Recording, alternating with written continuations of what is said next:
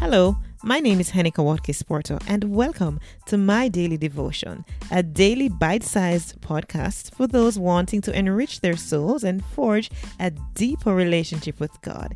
It is pure, unpretentious, and raw, which flows from the heart, fostering gratitude, peace, and a sense of abundance.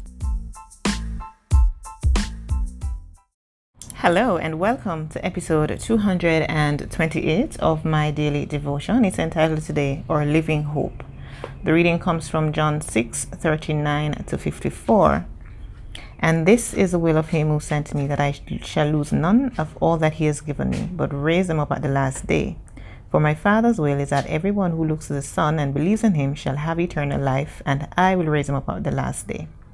At this, the Jews began to grumble about him because he said, I am the bread that came down from heaven. They said, Is this not Jesus, the son of Joseph, whose father and mother we know? How can he now say, I came down from heaven? Stop grumbling among yourselves, Jesus answered. No one can come to me unless the Father who sent me draws him, and I will raise him up at the last day. It is written in the prophets, They will all be taught by God. Everyone who listens to the Father and learns from him comes to me. No one has seen the Father except the one who is of, from God. Only he has seen the Father. I tell you the truth. He who believes has everlasting life. I am the bread of life. Your forefathers ate the manna in the desert, yet they died. But here is the bread that comes down from heaven, which a man may eat and not die.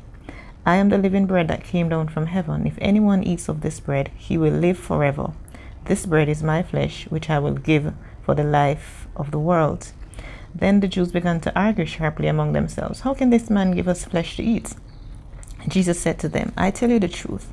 Unless you eat the flesh of the Son of Man and drink his blood, you have no life. Whoever eats my flesh and drinks my blood has eternal life, and I will raise him up at the last day. The word of the Lord.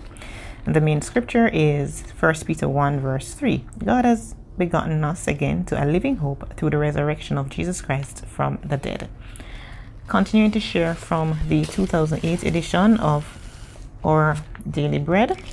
Today's uh, version is written by Anne Cetas, and she says, The morning after my mother died, I was reading the Bible and talking to the Lord about my sadness. The Bible in one year reading for that day was John 6. When I came to verse 39, the Lord whispered comfort to my sad heart. This is the will of the Father who sent me, that of all he has given me, I should lose nothing, but should raise it up at the last day. Mom's spirit was with the Lord already, but I knew that one day she would be raised and given a new body.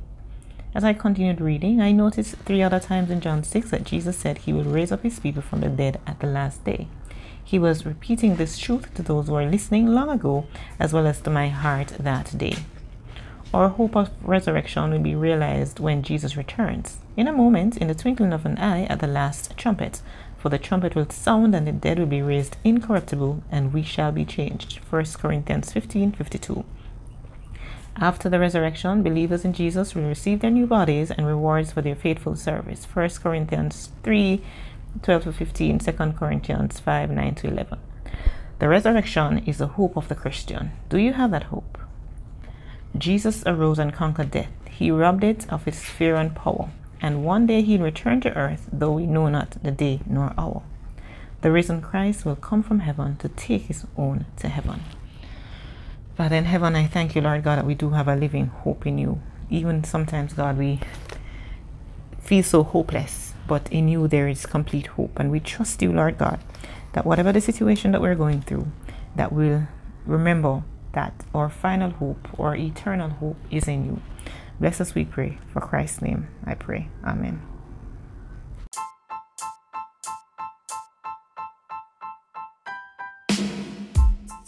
This has been my daily devotion. I'm Henika Watkins Porto. Catch me at henikawatkinsporto.com for all other things that I'm involved with. See you soon.